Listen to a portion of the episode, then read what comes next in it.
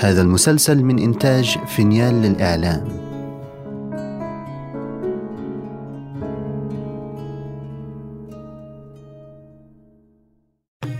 كان يا مكان في بعيد البلدان. ملك يسهر ولا ينام إلا على قصص الإنس والجان. وبلغني أيها الملك السعيد إنه كان في قديم الزمان وسالف العصر والأوان تاجر من التجار في بلاد خرسان اسمه مجد الدين وله مال كثير وخادمون وغلمان. إلا أنه بلغ من العمر ستين سنة ولم يرزق ولدا. وبعد ذلك رزقه الله تعالى ولدا فسماه علي. فلما نشأ الغلام صار كالبدر ليلة التمام. ولما بلغ مبلغ الرجال وحاز صفات الكمال ضعف والده بمرض الموت فدعا بولده وقال له يا ولدي إنه قد قرب وقت المنية وأريد أن أوصيك بوصية. فقال له علي ما هي يا والدي؟ أوصيك أنك لا تعاشر أحدا من الناس. وتجنب ما يجلب الضر والباس. وإياك وجليس السوء فإنه كالحداد. إن لم تحرقك ناره يضرك دخانه. ومن أحسن قول الشاعر ما في زمانك من ترجو مودته ولا صديق إذا خان الزمان وفى فعش فريدا ولا تركن إلى أحد. ها قد نصحتك فيما قلته وكفى. يا أبي سمعت وأطعت ثم ماذا أفعل؟ افعل الخير إذا قدرت ودم على صنع الجميل من الناس واغتنم بذ المعروف فما في كل وقت ينجح الطلب وما أحسن قول الشاعر. ليس في كل ساعة وأوان فستأتي صنائع الإحسان. فإذا أمكنتك بادر إليها حذرا من تعذر الإمكان. سمعت وأطعت ثم ماذا أفعل؟ يا ولدي احفظ الله يحفظك وسن مالك ولا تفرط فيه فإنك إن فرطت فيه تحتاج إلى أقل الناس. واعلم أن قيمة المرء ما ملكت يمينه وما أحسن قول الشاعر إن قل مالي فلا خل يصاحبني أو زاد مالي فكل الناس خلاني فكم عدو لأجل المال صاحبني وكم صديق بفقد المال عداني. ثم ماذا؟ يا ولدي شاور من هو أكبر منك سنا ولا تعجل في الأمر الذي تريده. وارحم من هو دونك يرحمك من هو فوقك.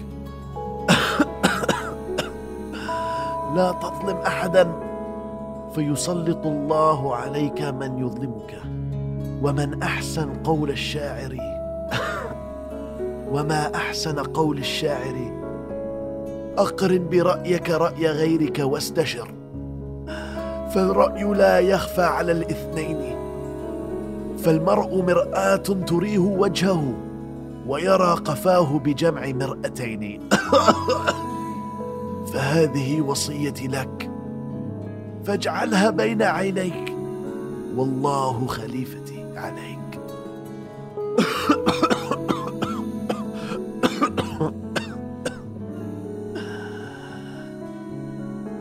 غشي عليه فسكت ساعة واستفاق فاستغفر الله وتوفي إلى رحمة الله تعالى. فبكى عليه ولده وانتحب. ثم أخذ في تجهيزه على ما يجب.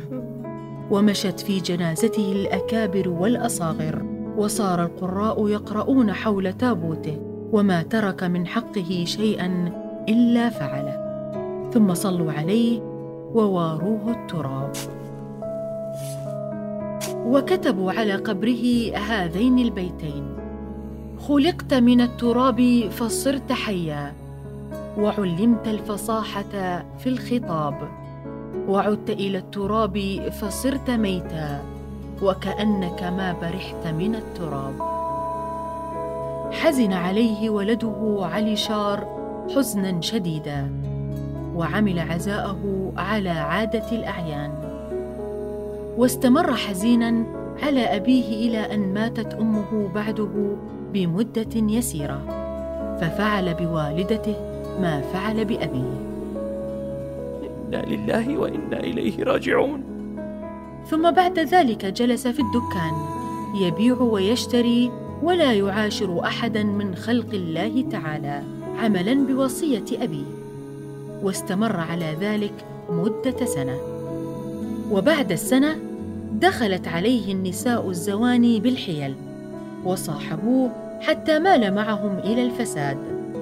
وأعرض عن طريق الرشاد وشرب الراح بالأقداح وإلى الملاح غدا وراح. وقال في نفسه إن والدي جمع لي هذا المال وأنا إن لم أتصرف فيه فلمن أخليه؟ والله لا أفعل إلا كما قال الشاعر. إن كنت دهرك كله تحوي إليك تجمع. فمتى بما حصلته وحويته تتمتع. وما زال علي شار يبذل في المال آناء الليل وأطراف النهار حتى أذهب ماله كله وافتقر. فساء حاله وتكدر باله وباع الدكان والأماكن وغيرها. ثم بعد ذلك باع ثياب بدنه ولم يترك لنفسه غير بدلة واحدة. فلما ذهبت السكرة وجاءت الفكرة وقع في الحسرة وقعد يوما من الصبح إلى العصر بغير إفطار. فقال في نفسه أنا أدور على الذين كنت أنفق مالي عليهم لعل احدا منهم يطعمني في هذا اليوم. فدار عليهم جميعا. وكلما طرق باب واحد منهم ينكر نفسه ويتوارى منه. حتى أحرقه الجوع فذهب إلى سوق التجار. فوجد حلقة ازدحام والناس مجتمعون فيها. فقال في نفسه يا ترى ما سبب اجتماع هؤلاء الناس؟ والله لا أنتقل من هذا المكان حتى أتفرج على هذه الحلقة. ثم تقدم فوجد امرأة خماسية معتدلة القد مورده الخد قاعدة النهد. قد فاقت أهل زمانها في الحسن والجمال والبهاء والكمال. وكانت تلك المرأة اسمها زمرد وكانت قد جاءت إلى السوق مع أبيها بحثا عن عريس ومهر فلما نظرها علي شار تعجب من حسنها وجمالها. وقال والله لا أبرح حتى أنظر القدر الذي يبلغه مهر هذه المرأة وأعرف الذي يفوز بقلبها. ثم وقف بجملة التجار فظنوا أنه يريد أن يعرض مهره لما يعلمون من غناه بالمال الذي ورثه من والده. ثم أن أبا زمرد وقف على رأسها وقال يا تجار يا أرباب الأموال من يفتح باب المهر ليتزوج ابنتي سيدة الأقمار؟ الدرة السنية زمرد السنورية بغية الطالب ونزهة الراغب. فافتحوا الباب فليس على من فتحه لوم ولا عتاب. فقال بعض التجار علي بخمسمائة دينار. خمسمائة. وقال آخر وألف. ألف. فقال شيخ يسمى رشيد الدين وكان أزرق العين قبيح المنظر وألفين. وقال آخر وألفان ونص. فقال الشيخ بثلاثة آلاف ونص دينار. فحبس التجار ألسنتهم وسكتوا. فتشاور الأب مع ابنته وقال لها يا بنتي أنا حالف ألا أعطيك إلا لمن تختارين. إن هذا التاجر يريد أن يتزوجك. فما رأيك؟ فنظرت إليه فوجدته كما ذكرنا فقالت لأبيها أنا لن أتزوج شيخا أوقعه الهرم في أسوأ حال. ولله در من قال. سألتها قبلة يوما وقد نظرت شيبي وقد كنت ذا مال وذا نعم.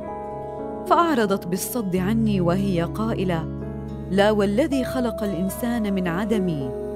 ما كان لي في بياض الشيب من أرب أفي الحياة يكون القطن حشو فمي؟ فلما سمع أبوها قولها قال لها والله يا ابنتي أنك معذورة وقيمتك عشرة آلاف دينار. ثم أعلم الشيخ رشيد أنها ما رضيت به. فتقدم إنسان آخر وقال علي بما أعطى فيها الشيخ الذي لم ترضى به. فنظرت إلى ذلك الرجل فوجدته مصبوغ اللحية. فقالت ما هذا العيب والريب وسواد وجه الشيب؟ وأنشدت هذين البيتين. قالت أراك خضبت الشيب؟ قلت لها سترته عنك يا سمعي ويا بصري. فقهقهت ثم قالت إن ذا عجب تكاثر الغش حتى صار في الشعر.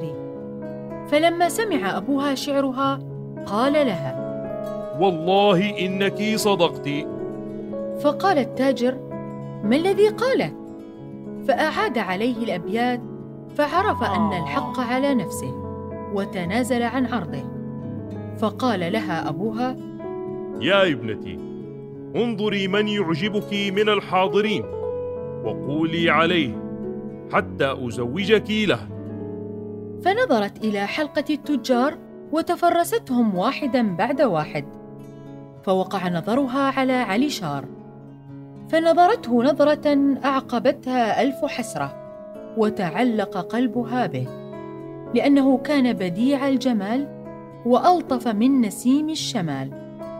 فقالت يا أبي أنا لا أتزوج إلا لسيدي صاحب هذا الوجه المليح والقد الرجيح الذي قال فيه بعض واصفيه ابرزوا وجهك الجميل ولاموا من افتتن. لو أرادوا صيانتي ستروا وجهك الحسن. فلا يمكنني إلا هو لأن خده أسيل ورضابه سلسبيل وريقه يشفي العليل ومحاسنه تحير الناظم والناثر. صاحب الشعر الأجعد والخد المورد واللحظ الساحر الذي قال فيه الشاعر وشادن بوصال منه واعدني فالقلب في قلق والعين منتظرة. أجفانه ضمنت لي صدق موعده فكيف توفي ضمانا وهي منكسرة؟ فلما سمع التجار ما أنشدته من الأشعار في محاسن علي شار تعجبوا من فصاحتها وإشراق بهجتها فقال لهم أبوها لا تتعجبوا من بهجتها التي تفضح شمس النهار ولا من حفظها لرقائق الأشعار. فإنها مع ذلك تقرأ القرآن العظيم بالسبع قراءات وتروي الأحاديث بصحيح الروايات وتكتب بالسبعة أقلام وتعرف العلوم ما لا يعرفه العالم العلام. ويداها أحسن من الذهب والفضة. فإنها تعمل الستور الحرير وتبيعها فتكسب في كل واحدة خمسين دينار أو تشتغل الستر في ثمانية أيام. ثم ذهب إلى علي شار وقبل يديه. وقال يا سيدي هل تتزوج بنتي؟ فإنها اختارتك. وذكر له صفاتها وما تعرف. فأطرق علي شار برأسه ساعة إلى الأرض وهو يضحك على نفسه. ويقول في سره أنا إلى هذا الوقت من غير إفطار ولكن أختشي من التجار أن أقول ما عندي مال أعرض مهرا لها. فنظرت زمرد إلى إطراقه وقالت لأبيها يا أبي خذ بيدي وامضي بي إليه. حتى أعرض نفسي عليه فأرغبه في أخذي فإني لا أتزوج إلا له. فأخذها وأوقفها قدام علي شار فقالت يا حبيبي وقلبي ما لك لا تعرض لأبي مهرا وتتزوجني؟ فاعرض بما شئت وأكون سبب سعادتك. فرفع رأسه إليها وقال هل الشراء بالغصب؟ فمهرك غال بألف دينار. يا حبيبي قبلت بتسعمائة. لا. ثمانمائة. لا. فما زالت تنقص من الثمن إلى أن قالت له قبلت بمئة دينار. ما معي مائة كاملة. فضحكت وقالت له كم تنقص مئتك؟ ما معي لا مائة ولا غيرها. والله ما أملك لا أبيض ولا أحمر من درهم ولا دينار. فانظري لك زوجا غيري. فلما علمت أنه ما معه شيء قالت له خذ بيدي على أنك تقبلني في عطفة. ففعل ذلك فأخرجت من جيبها كيسا فيه ألف دينار. وقالت زن منه تسعمائة لمهري وابقي المئة معك تنفعنا.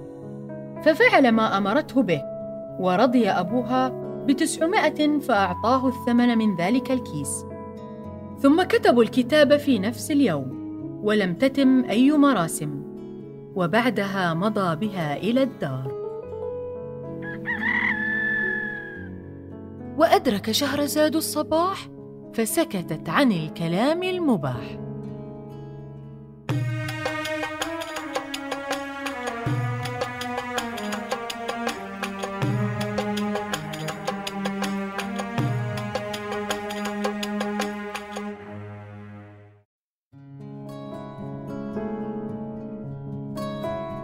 إذا استمتعتم بهذه الحلقة لا تنسوا الاشتراك لبث المسلسل.